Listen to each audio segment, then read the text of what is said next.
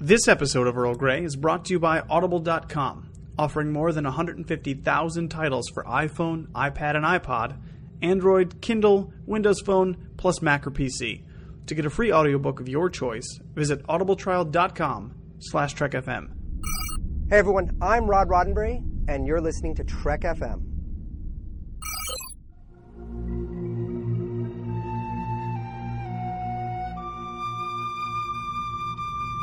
Tea Earl Grey, hot.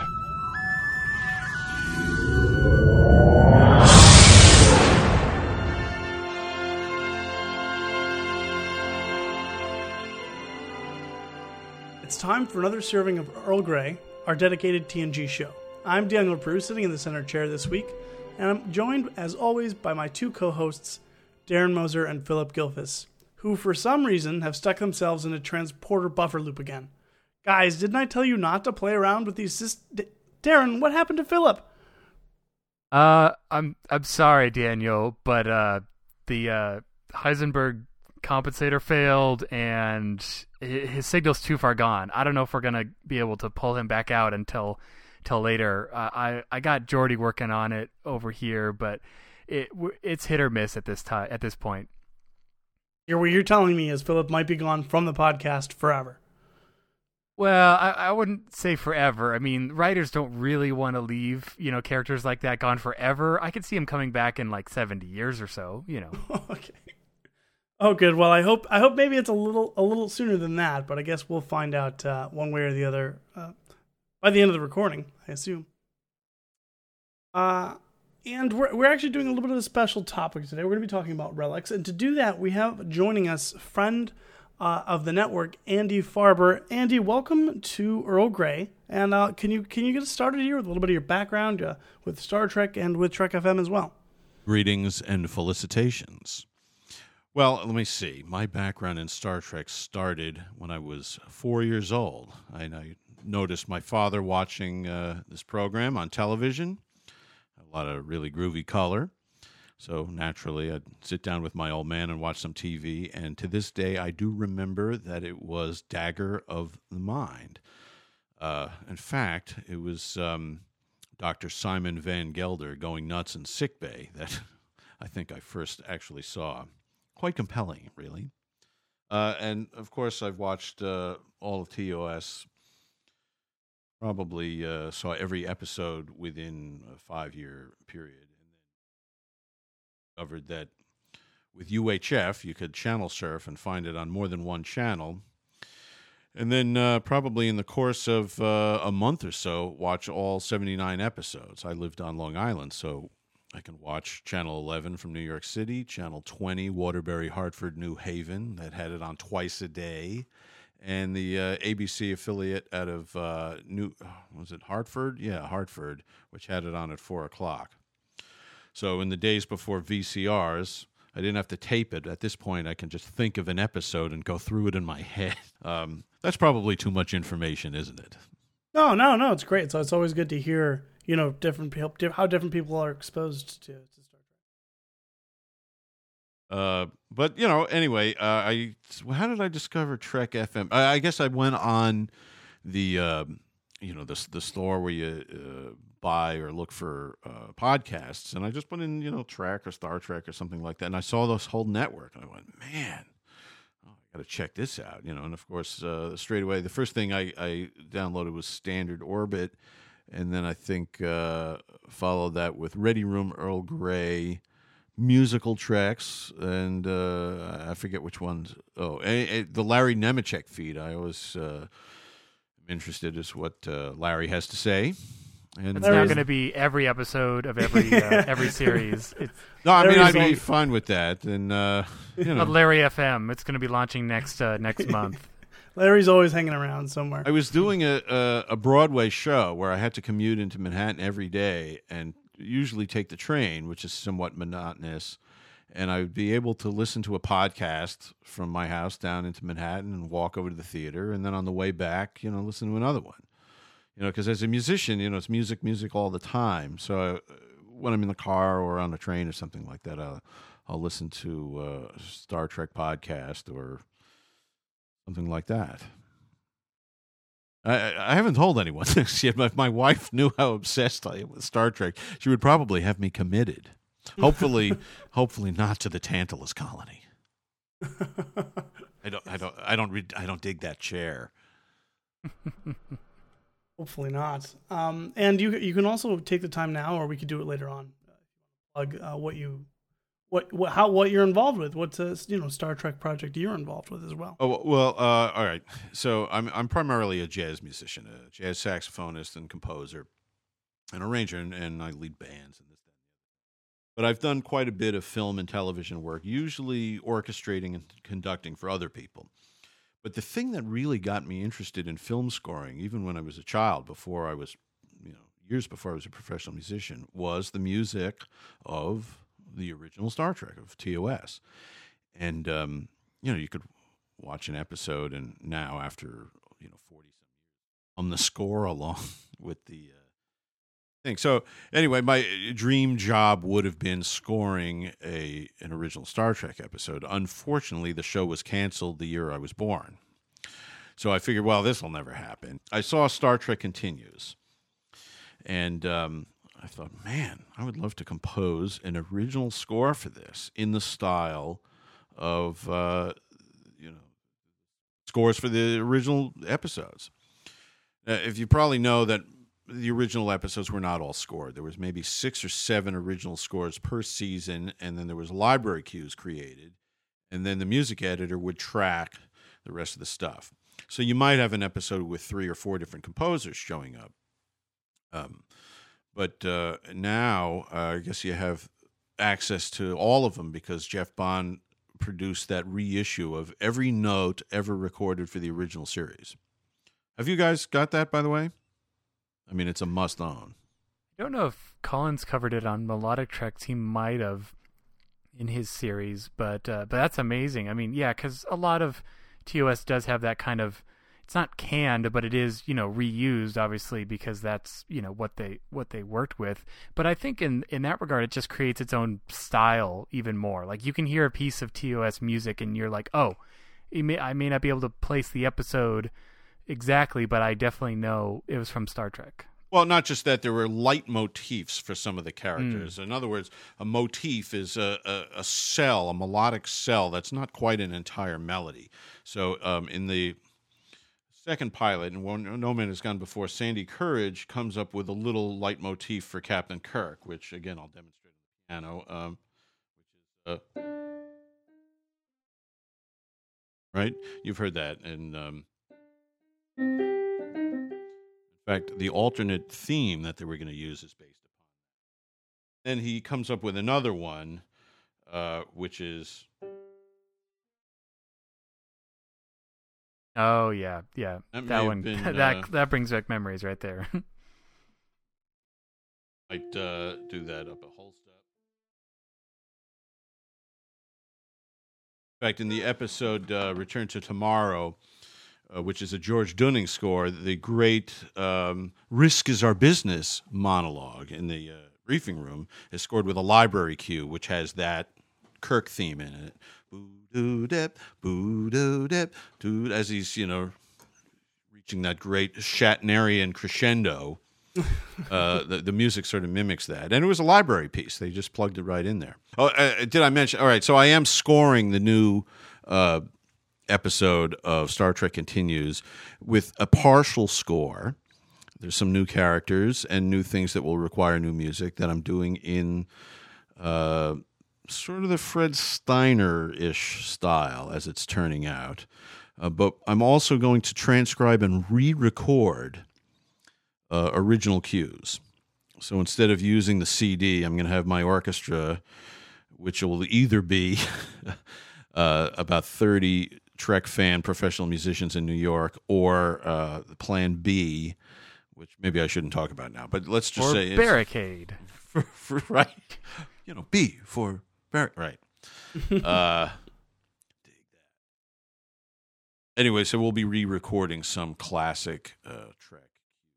Oh, we do they have a a, a uh, release date for that next episode at, at any time? Time frame wise?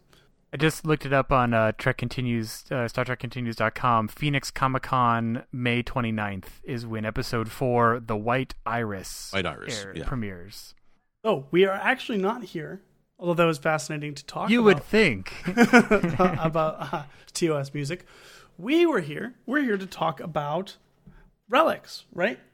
And um, you you specifically requested this topic, uh, Andy. And why? What what brought you back to back around to uh, to this season six episode of TNG?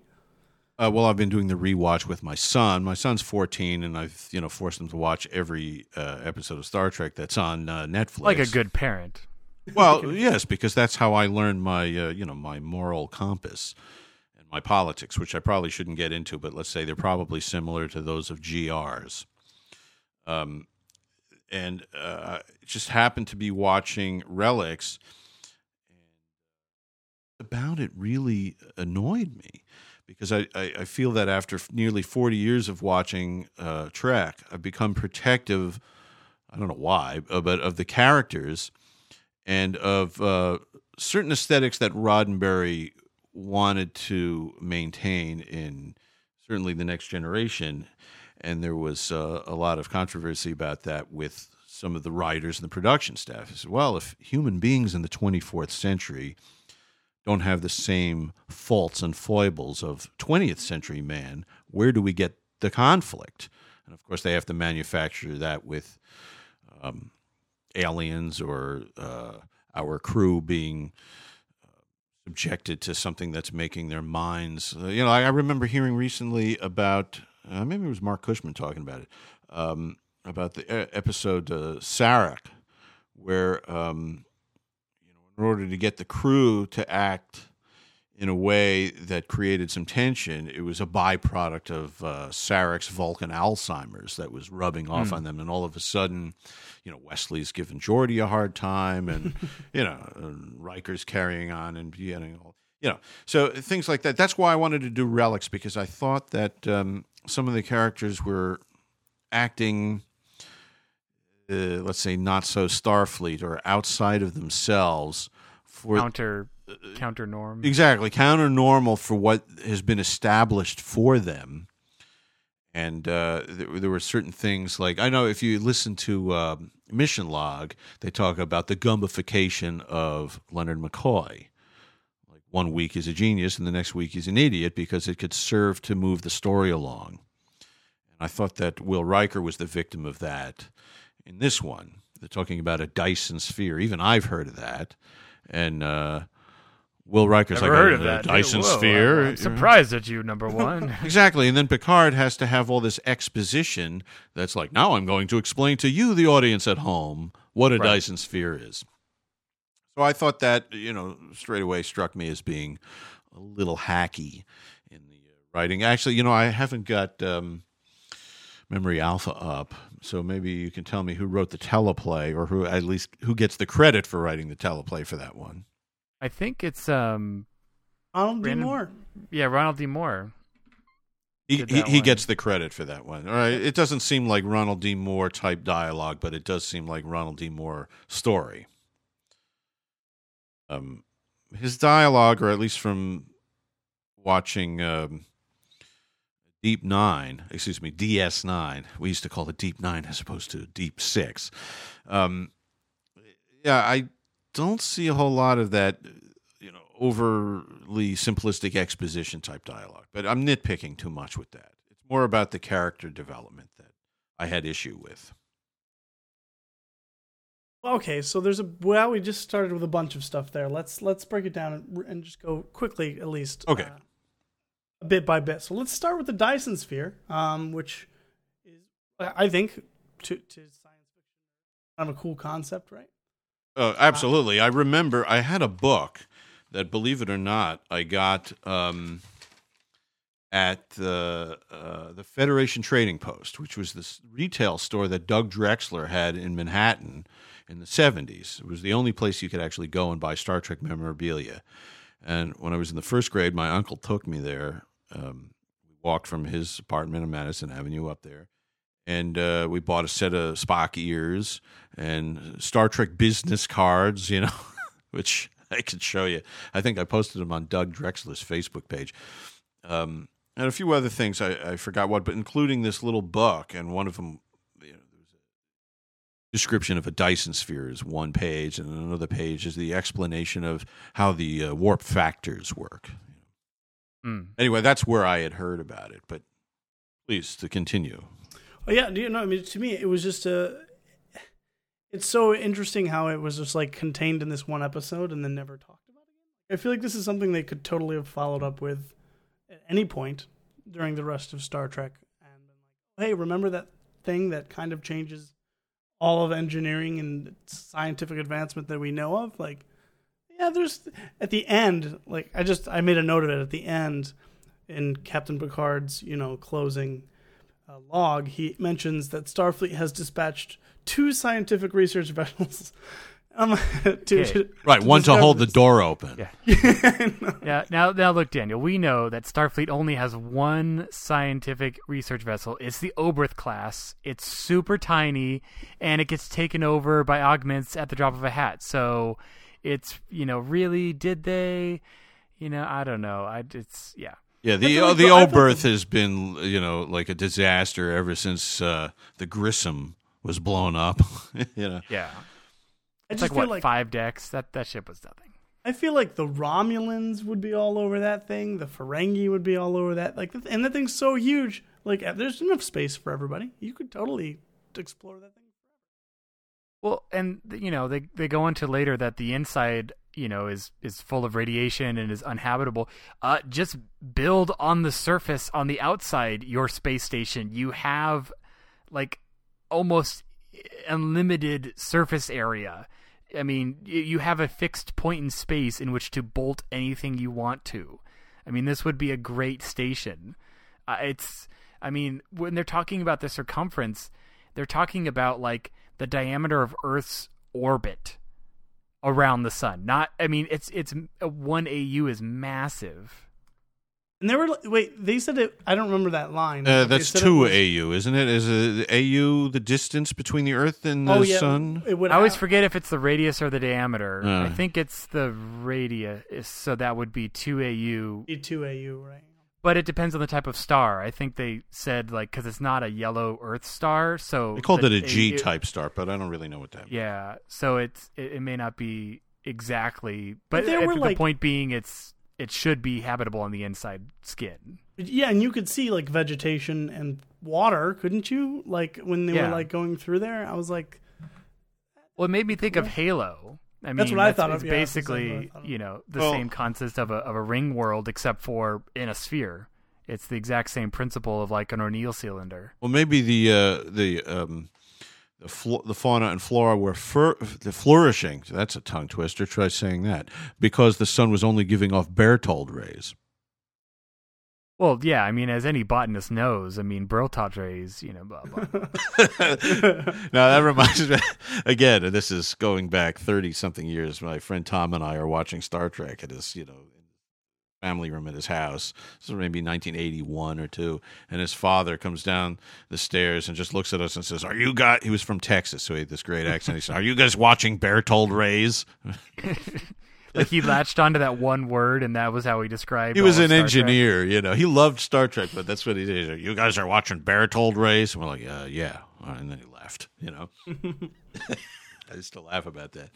Um, do you want me to comment on the Jenolan, the model of the Jenolan? Yeah, So, uh, I believe there was a, a shuttle scene in uh, maybe Star Trek four or five, I forget, maybe in three even, where you see that, and it looks like they've glued on some uh, nacelles from the refit uh, Constitution class model that was AMT probably made. It's a kit bash when you see it up close. In fact, uh, you can look at it and see that they have um, a Constitution class bridge module and um,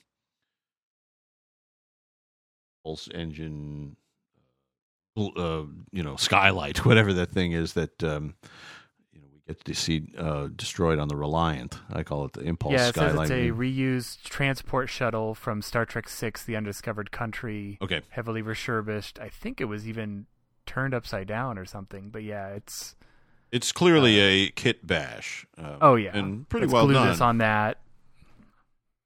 Uh, but the point is, is that you get a scale of how big the thing's supposed to be from it, and uh, Right. which begs a few questions.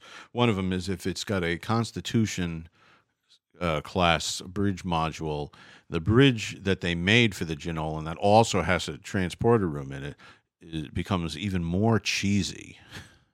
I mean, why was not? that the bridge they were supposed to be on? Because I always felt it was just some internal room, but maybe they said it was the bridge. I didn't. I never caught that. Yeah, it is the bridge because you could sort of see the captain steering the helm where they do um Mm. the last scene later. Uh, yeah, they built one set and it just sort of seemed relatively random and, Yeah, and uh, non-objective in a way, like uh, a de Kooning, uh, you know, Star Trek set.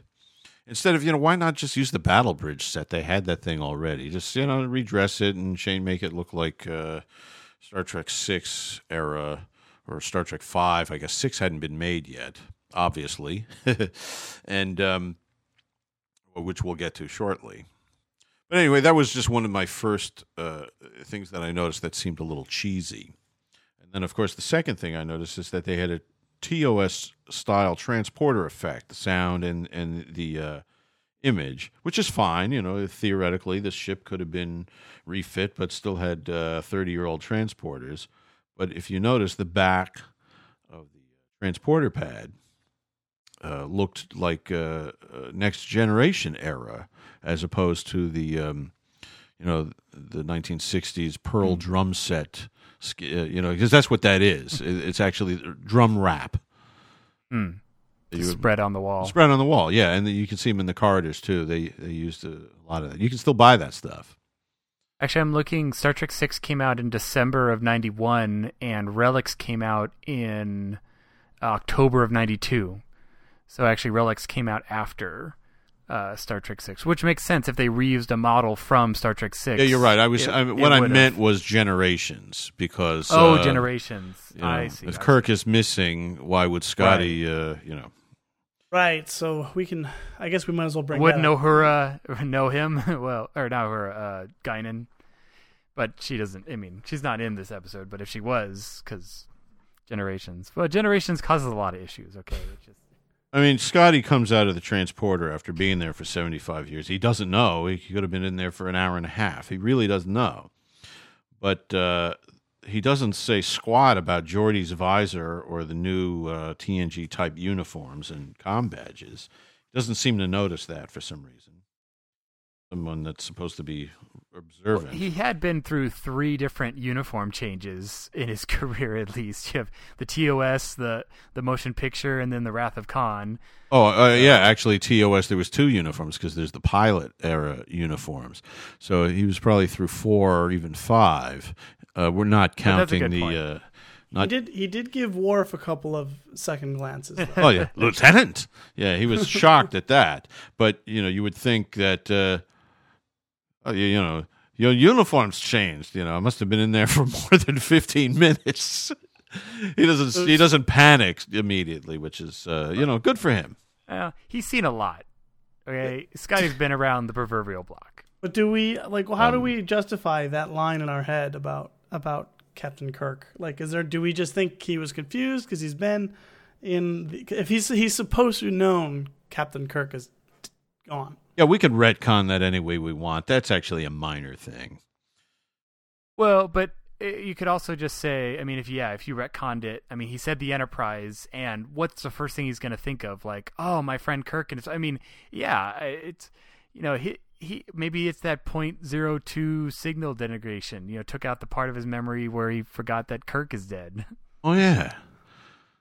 And I wonder how there you long go. after uh, Generations takes place on the Enterprise B. That scene. I wonder how long after that that um, him encountering the Dyson Sphere happened. I don't know. I don't think we're ever given that information. But yeah, I I don't think they ever say the date, the star date of when. wonder if it was like he was like a week after that. He's just like, you know what? I'm done. That's it. I don't need any more of this.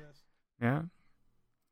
Well, you know, maybe that that anomaly or that uh, you know also caused the uh, holodeck to only know about five Starship Enterprises. You know, He, uh, you know, I was wa- I was watching it, and she said they said Federation Starship Enterprise.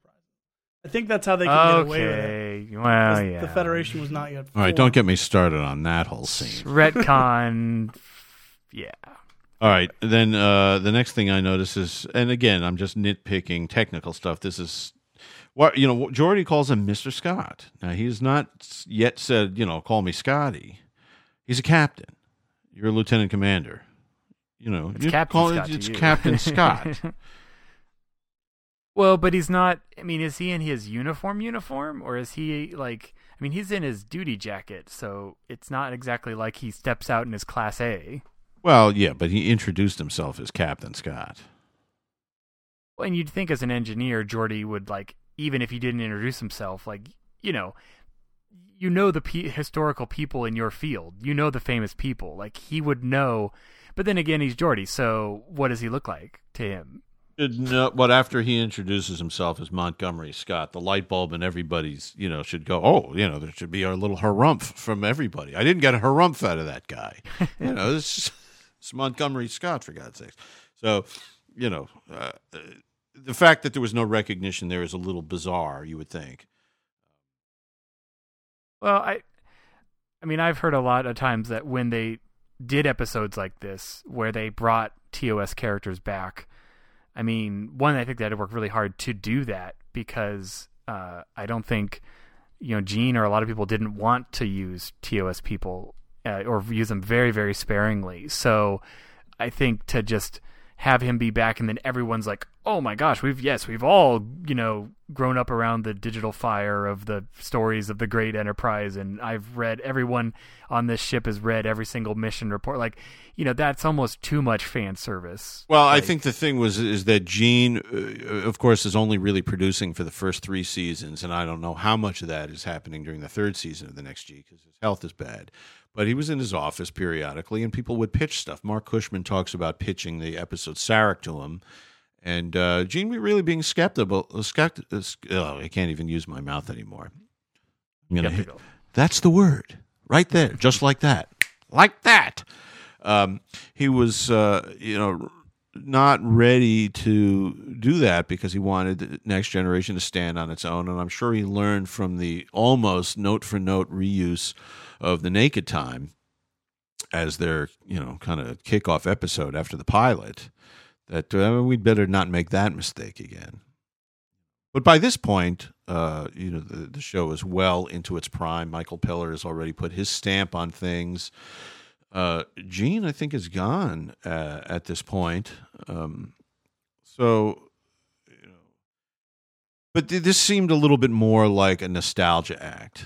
They're waving a nostalgia act at us, as opposed to Unification, which uh, you know a lot of people don't think that was a particularly good episode, but it didn't smack of pandering. I don't believe. Yeah, you know, it, it is actually something that I noticed when I watched it.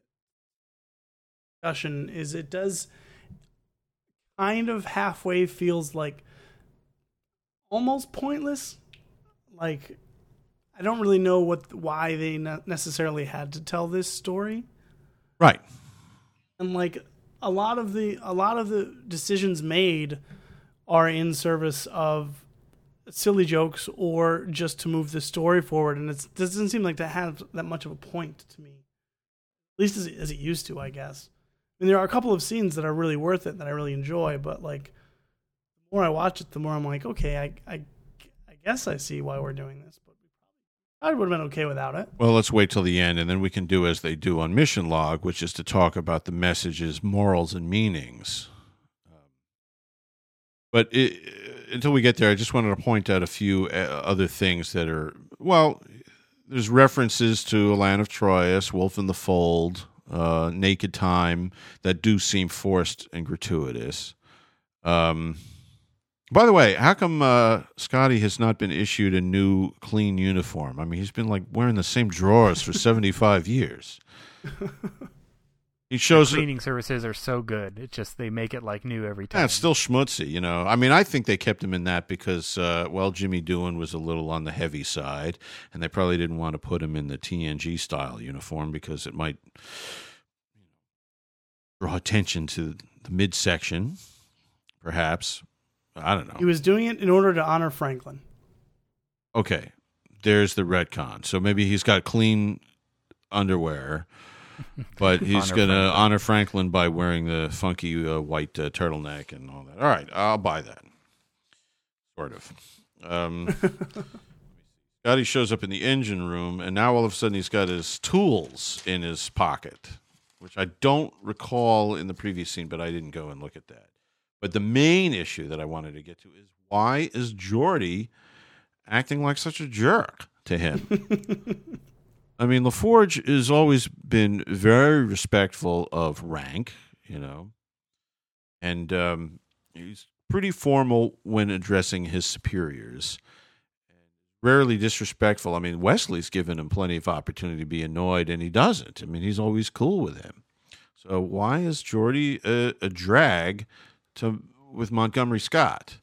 In, in fact, this may be a testament of how good an actor LeVar Burton is because he's wearing the visor, yet you get a sense he's rolling his eyes behind there. You don't know your crystals Yeah. are gonna fracture. I roll, I roll. We Yeah, reorient Geordi's got that them. great like look to the heavens kind of why me expression. He's got that perfected. On one hand, like I watched those, that especially that one scene. He first comes down there and he's like, "I'm an engineer. I'm in engineering," and uh, I, I and I'm like, man. First of all, you know, Scotty should know better, I think, than just to start pushing buttons and playing with things. But on the other hand, yeah, like Geordi needs to have like personnel, ma- you know, management training or something because he, he he's like this guy just came out of he's probably on stir crazy. He's been in the transporter bus buffer for 75 years, man. Like cut him some slack. well, Dan, And he's a, he's a living legend in your field. Like help him out. Yeah, uh, Daniel, the reason why Scotty starts pushing buttons is, uh, and you'll notice this, is that the engine room is actually identical to the one on the uh, Enterprise A Yeah. for some strange reason, except for the acoudigrams. Um, but, and now that you mention it, living legend, uh, you know, why doesn't Geordi know about what happened in the naked time? I mean, they went back in time for three days. Like, you didn't learn about that at Starfleet Engineering School? Uh, you know, they they just the the history got rewritten maybe one too many times. Here's another Like, one. they weren't even it's like they weren't even doing anything that was super important. They were just scanning the Dyson sphere. And it's like Jordy was acting like it had to be like oh, I, I, have no time for anything. I can't even have a discussion right now. You just like leave me alone.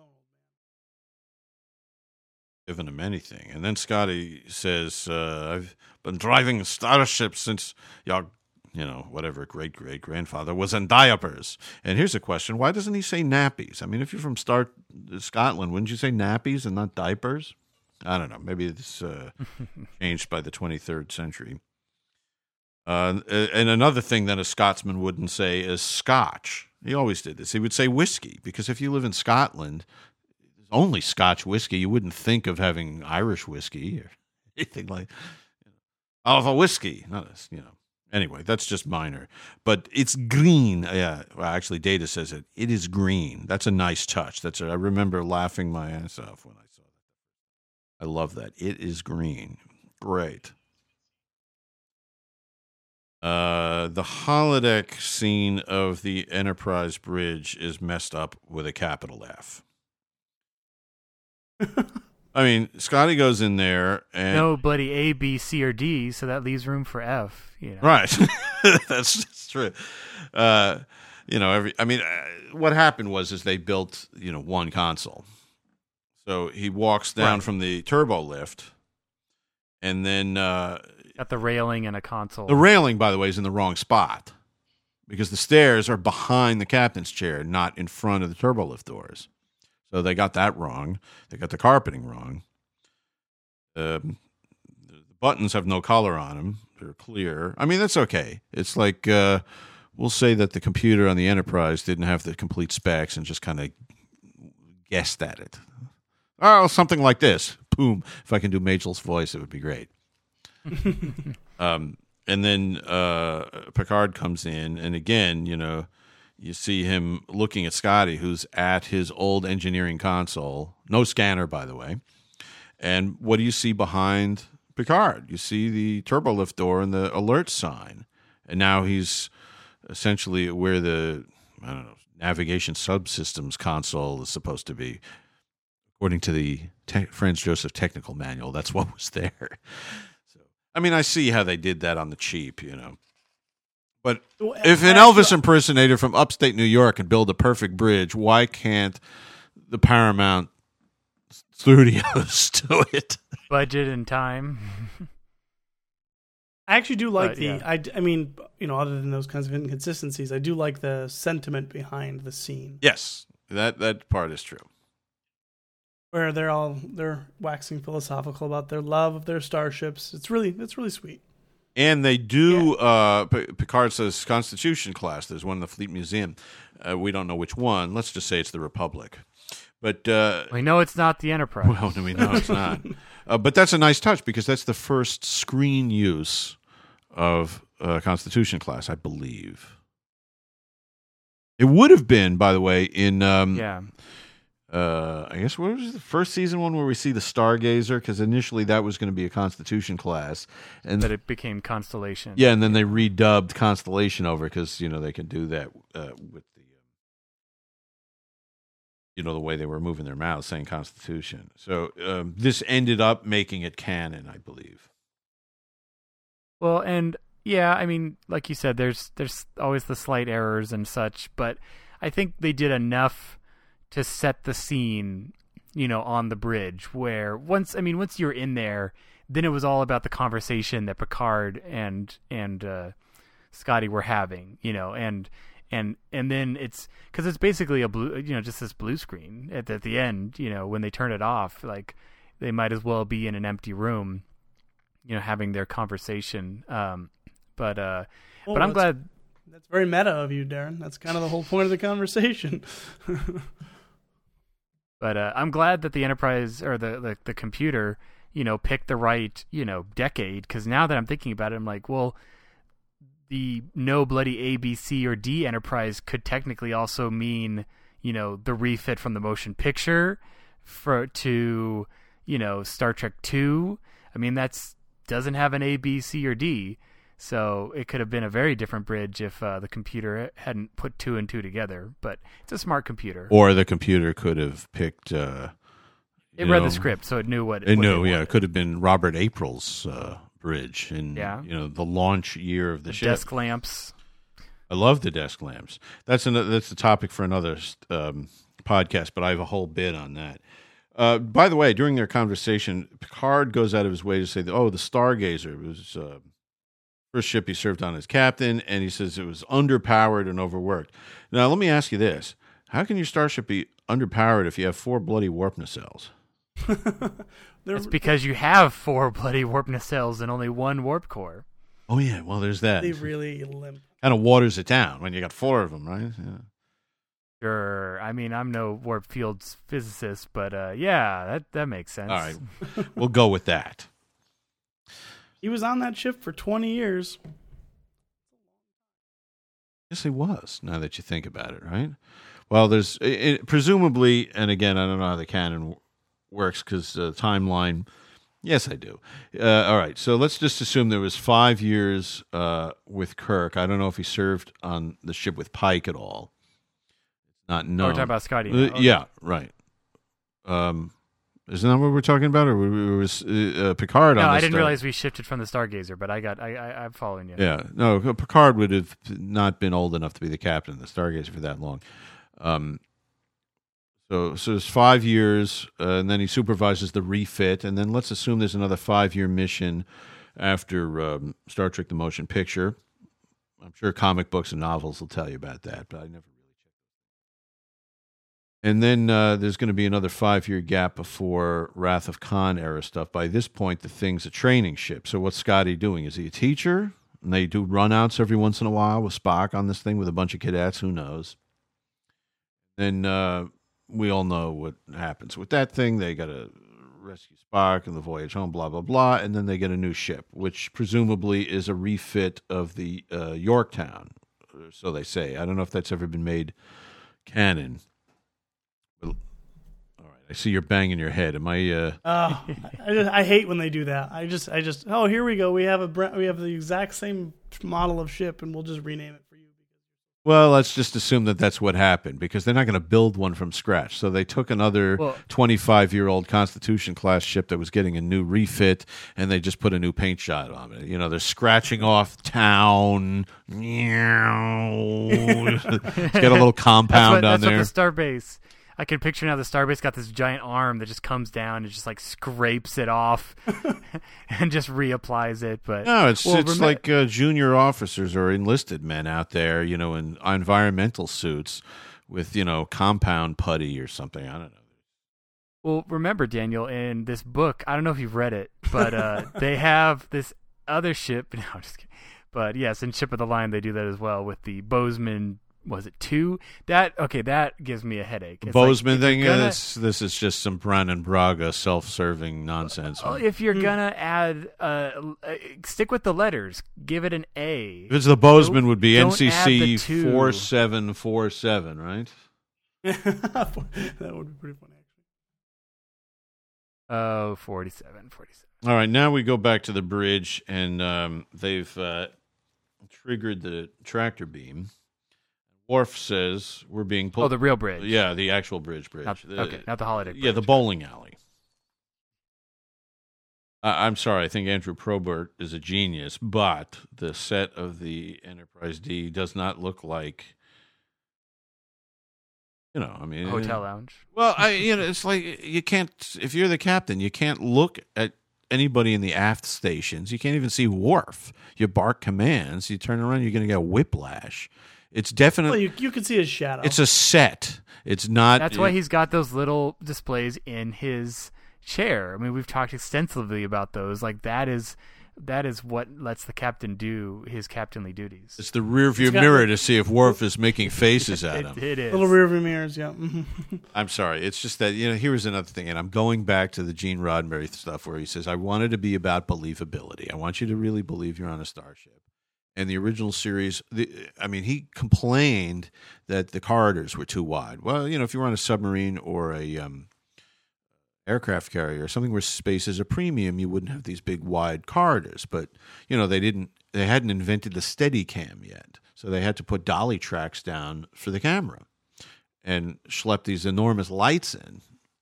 So, hence the wide corridors of the original Enterprise, and they fixed that in the motion picture, which I guess those sets were built for uh, Phase Two, but um, they seem more reasonable.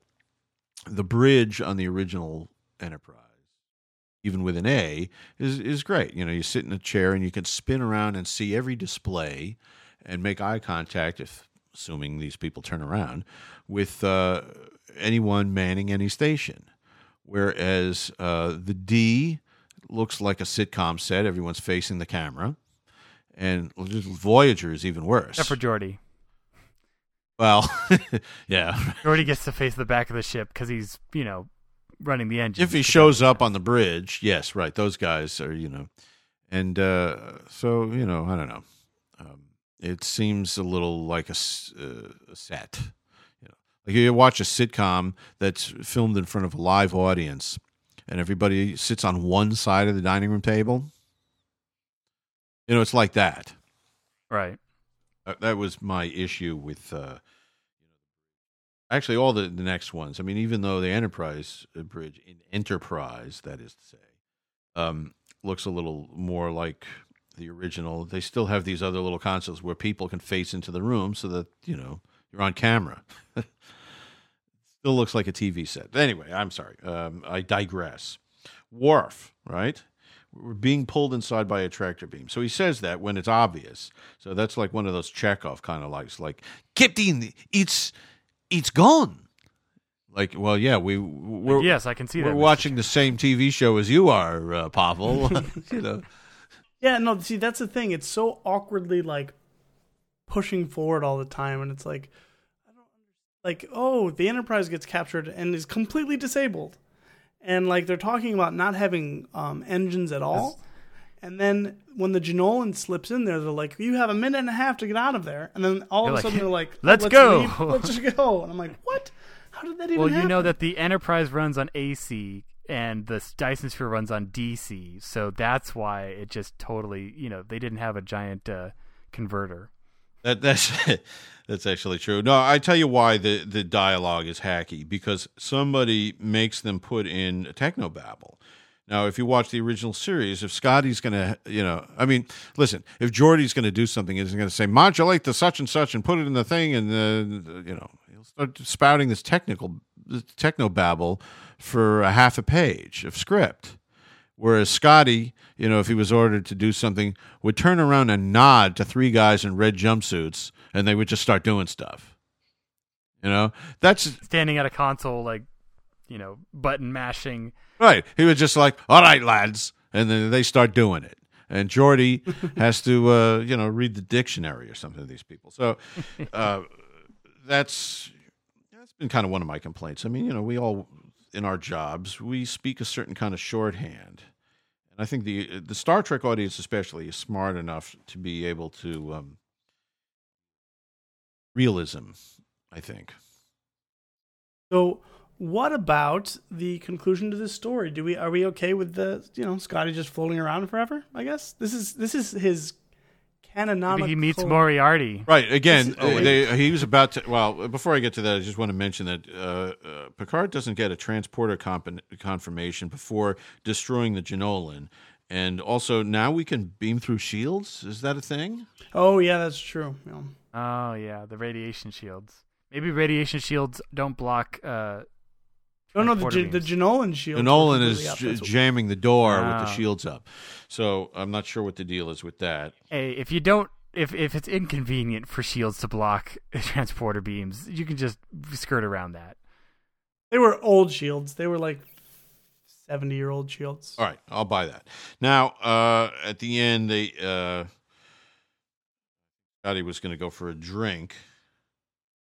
Buy a drink and ten forward. Well, I got something better in mind. They give him this shuttlecraft. Now, personally, I'd rather have the drink. You new car. A new car, right? Exactly. So, yeah, we don't really know where he goes. I mean, if I were him, and I really wanted to feel like a young man and be vital, you know what I would do? I would go back to the Fleet Museum and become the caretaker of that Constitution class starship. Oh, yeah. That's what I think he should have done. Well, who know? Who's to say he didn't? In my mind, that's what he eventually did. Yeah, this is this is the last, you know, canonical reference we ever get. You know, that's the latest, I guess we should say, right?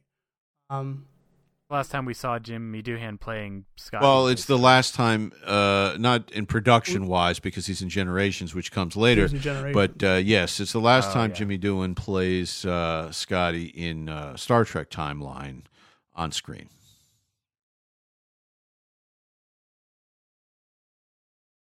Hmm. Well, I mean, the books say a lot, but I'm, well, I'm sure they do. you know. He's probably well, he's probably like captain of a ship or something, or So now, half, they put him. They actually pair him with Geordi a lot. Like, half uh, Oh, board right? or something. I, I never really could get into the books. I mean, years ago, I used to try them like on long car trips, get a book on tape, you know. Um. eh, what's a tape? Oh, I'm sorry. I should explain that. I'm just, man, I'm just kidding. I'm kidding. I'm kidding. Don't give me so the record tapes show. I think in the 23rd century, tape just means Does it sound like gears are grinding when your computer's reading it? Working. um, yeah. Or to follow the um, the format, I guess, of uh, mission log, we were talking about the messages and morals and meanings, and I know it was supposed to be about, you know, well, people want to be useful, and if you don't have something to do, you know, you shrivel up and die, or you know, get depressed, or whatever it is. I mean, it's just, you know, relatively a minor thing that we all know, kind of anyway, right? And uh, Geordi's sudden disrespect and behavior issues, um, like it's a drag. And Picard orders him to go and, oh, perhaps uh, Scotty, you can uh, Captain Scott could be helpful on retrieving this information from the Jenolan. Yeah, I'll send uh, I'll send my lackey to go uh, take him over there. It's like, no, I really wish you would go. Oh man, come on. I mean, he practically says that to Picard. I don't want to order you to be nice and play with the other kids, but I'm going to. Yeah, he has to order him. I mean, come on. I don't know. It's hacky writing to me. I'm sorry. If it's Ronald D. Moore's te- teleplay, then you know he wrote it in 20, 20 minutes, and if that's the case, then he's a genius. But um, it, it's uh, man, that guy has written some really fine work, especially on DS9. But you know, the, Klingon arcs for uh, all nobody's done. So they, you know, they all can't be winners. Obviously, I mean, even Gene Coon wrote Spock's brain. Didn't use his right name. It says Lee Cronin, but we all know that's Gene Coon, and you know he's written some of the best Trek ever. And, I wouldn't want them to use the right name. Um, You know, but the- thing about this episode, like even when I notice all of its faults and stuff, I, ju- I just I don't it's I don't hate the episode, and it's like there's enough here to keep me entertained that Oh, yeah. I, I don't you know like I, oh the Dyson sphere that's cool and the green drink is funny and there's like there's just bits and pieces of it. As a whole, it just doesn't really work as well as it could have, but I still think it's it's a you know it's I mean, a- it's no rascals. it's- Uh, listen, we got you know both of you really. Uh, I I see the point. Yes, it is entertaining at times, and there were really some fine moments in it. Um, but for the most part, Scotty has become a caricature of himself. This started in the features, probably. I don't know if, I know the ship like the back of my hand. right. Well, that's definitely a could feel cartoon character. in the deck plates how much I was being paid for this cameo. Right. Uh, maybe it starts in Star Trek Four, talking into the mouse. I mean, you know, hello, computer. uh, maybe it's there's not too much. Three, a monkey and three trainees, or whatever the quote was there. Up your shaft. Um, but you know, he, if you go back and watch the TOS, he's very serious most of the time. Uh, in fact, possibly even grumpy, like when trying to deal with a non-seven, uh, and particularly grumpy if you see the Day Job Orchestra's version of uh, that episode. But oh, if you haven't, you got to see that. Can't be repeated on the podcast, really. But uh, he is very serious throughout the motion picture. Of course, there's the nice heart-to-heart chat in the uh, shuttle pod. So he really starts to become a cartoon character somewhere around the fourth film. And then uh, Star Trek Five, he's completely uh, off his rocker. And um, even six, he's a little out of character. I bet that Klingon bitch killed her father. You know, Scotty doesn't talk like that. You know, that that was out of character. Nick Meyer directed that one too. You know, so we can't blame that on the Shat. But um, five, yeah, he hits his head on the thing. He's hitting on Uhura out of the blue. You know, I don't, I don't, you know, it's not the same character. And that it's, and I guess we could say that Shatner is also. I mean, it started to play Kirk more broad, uh, in broader strokes in the later films, uh, particularly in Generations. Uh, didn't seem like himself in that. Again, I don't want to go off on too many tangents. Interesting. Uh, one last point to uh, the you know timeline. I was just looking up if we subtract 75 years from the the date that this uh, not you know not in real time but in Star Trek time, that puts the year that the Jenolan crashed into the Dyson Sphere in 2294.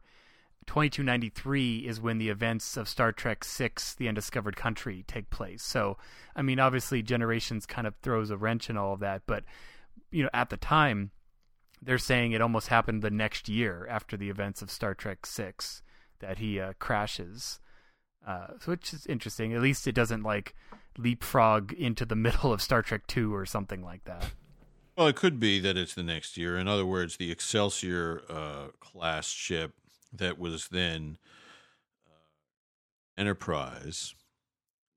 Maybe they didn't have a name for it necessarily when they were building it or fitting it out, or maybe they changed the name when they uh, decommissioned the Enterprise A and said, you know what, we're going to call this thing the Enterprise. And they put Generations happens a year later. So, you know, we could rationalize that if we really wanted to. As if we haven't been geeking out for the last 60, 15 seconds. Oh, But we yeah, could take does it to a new generations. It does say it's 2293, so that would be the year before. So it actually, it actually fits. Okay. Hmm. Yeah. Five years. Or no, that's 2265. Never mind. I, I'm I'm done. I'm done looking at times. Yeah, well, I mean, you never know. I mean, listen, they didn't even have it straight. You know, they were making this stuff up as they were going along. Admiral Morrow says to Kirk in uh, Star Trek Three, "Jim, the Enterprise is twenty years old." Well, wait a minute. We could figure out that it was actually forty years old if you figure that it was commissioned in twenty two forty five. Robert April did five year mission, maybe a little bit of a refit. Pike has got two five year missions.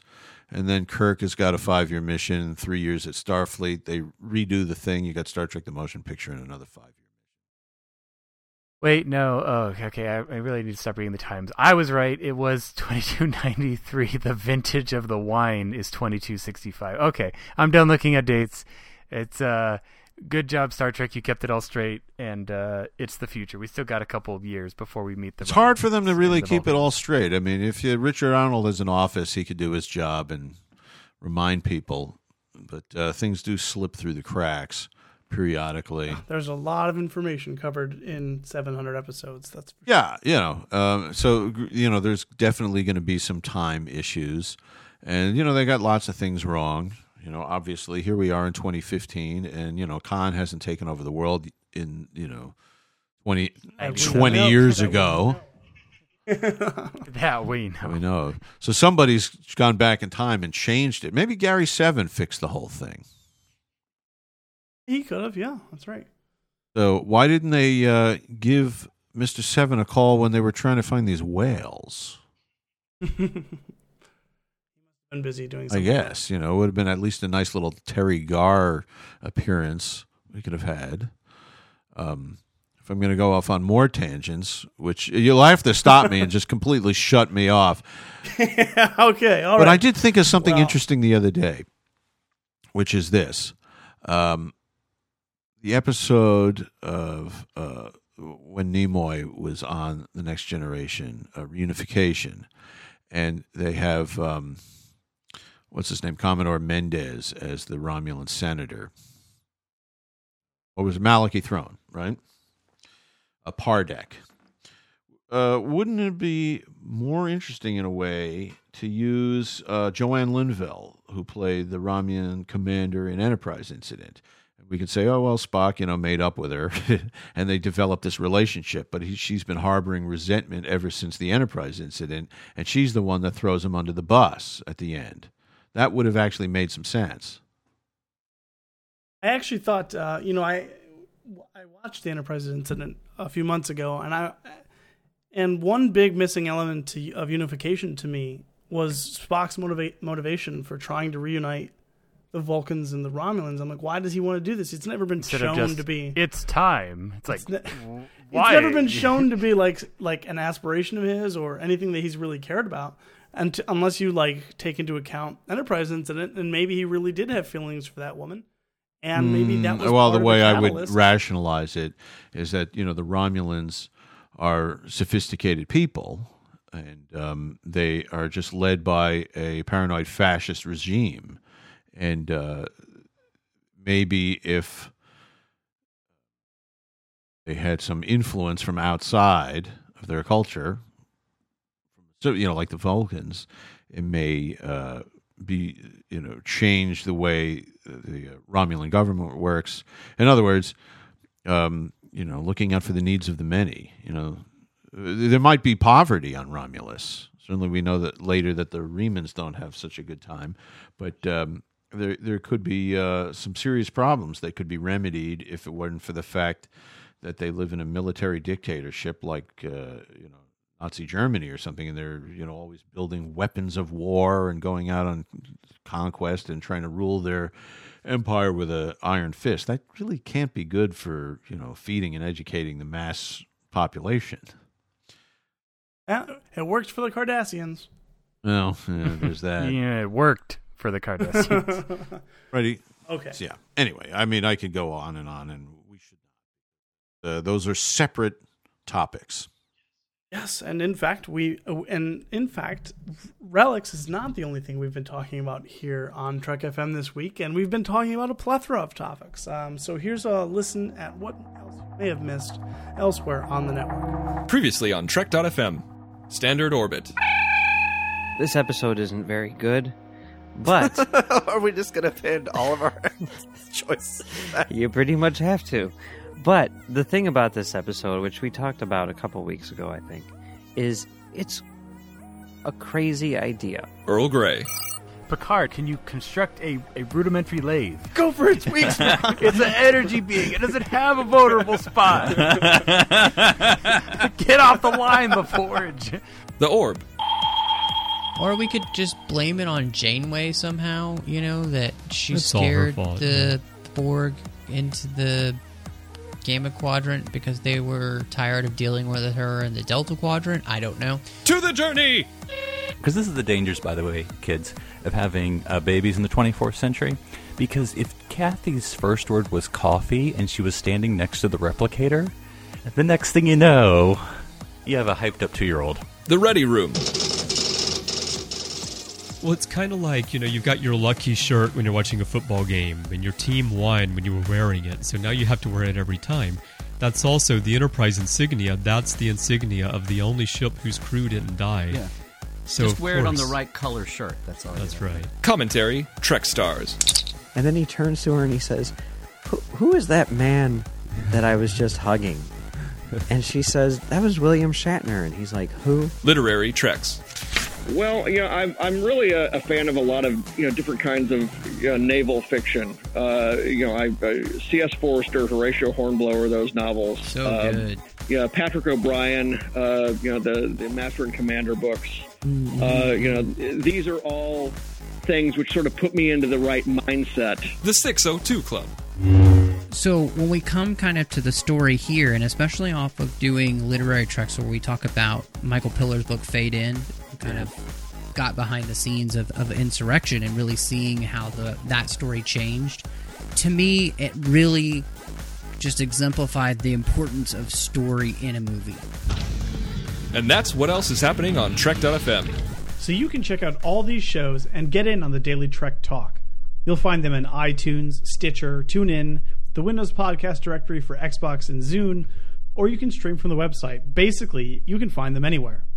Just visit trek.fm slash pd for podcast directory to get all the links. And if you would like to contact us to share your thoughts on today's show, just go to trekfm slash contact. From there, choose send to show, and of course, select Earl Grey. These messages will be emailed to the three of us personally. Finally, in social media, you'll find us on Facebook at facebook.com slash trekfm and on Twitter under username trekfm. Our new listener discussion group is called the Babel Conference, found by typing the Babel Conference, of course, in the Facebook search field, so you can find us there. Please support our sponsor, Audible.com, who helps us bring Earl Grey to you each week. Audible is a great way for you to read all of the books you've always wanted to read, but never thought you'd have time for. Audible is the premier source for audiobooks with more than 150,000 titles to choose from, and new titles coming every week. From classics to current bestsellers, and even some of the most famous Star Trek books like Prime Directive, Federation, and Spock's World, Audible has something for everyone. As a Trek FM listener, you can get a free audiobook of your choice along with a 30-day trial to see just how great Audible is. So give it a try today. Catch up on all those classic Star Trek books you've yet to read and that latest novel from your favorite author as well. Just go to audibletrial.com slash trekfm and sign up today. Again, that's audibletrial.com slash trekfm, and we thank Audible for supporting Earl Grey and all of Trek FM. And lastly, there's one more way you can directly help us keep Earl Grey coming to you each week, and that is for becoming a patron of Trek FM. By visiting www.patreon.com slash trekfm, you can choose among various pledge levels and receive rewards for becoming a Trek FM patron. These rewards let you inside the observation lounge of our network and make it possible for us to distribute all of our great content. So please become a Trek FM patron and visit www.patreon.com slash trekfm today. All right, Andy. Um, so if our listeners, now that they've heard your, your voice and then maybe they wanted to talk uh, you know, talk to you about this kind of stuff? Do you have a, a Twitter handle or somewhere people can follow you? You know, I actually don't do Twitter. I have enough time, uh, spend too much time already trying to deal with Facebook, and I haven't got a proper website at the moment. We're building one, but uh, I can be found uh, on Facebook uh, pretty easily. So Andy Farber, F A R B E R. Uh, there's probably a few of us, but I'm the one with the you know playing the saxophone. and people should, uh, I guess, keep their ears out huh, for, for the next Star Trek Continues episode where you will uh, have done the music. In theory, yes. If all goes well. hey, all good things, you know. all right. And Darren, what about you? If people want to talk to you about what you think about Relics or anything else we've talked about today, how would they get a hold of you? Well, Relics was in the top five fan uh, choice at the end of the run of Next Generation, but uh, they could talk to me about that and other top five episodes, only top five episodes will I talk about, uh, on Twitter under username Dr. Sci-Fi. That's D R S C I F I. And if they want to get a hold of me, of course, they can find me and on Twitter. And my handle is one up Dan. That is the number one, not the word. Uh, all right, Darren. I mean, I guess we really need to get back and see if we can find out what happened to Philip. Um, yeah, it's uh, it's. I mean, if you want to talk to Philip in his transporter buffer, I guess you could find him on Twitter under uh, username NC Public Servant. I get the NC for non-coalescent uh, at this at this moment, at this time, time, time, time. All right. Well, let's see if we can get him him back into the real world. Engage. I think we can. Philip deserves better. Fire.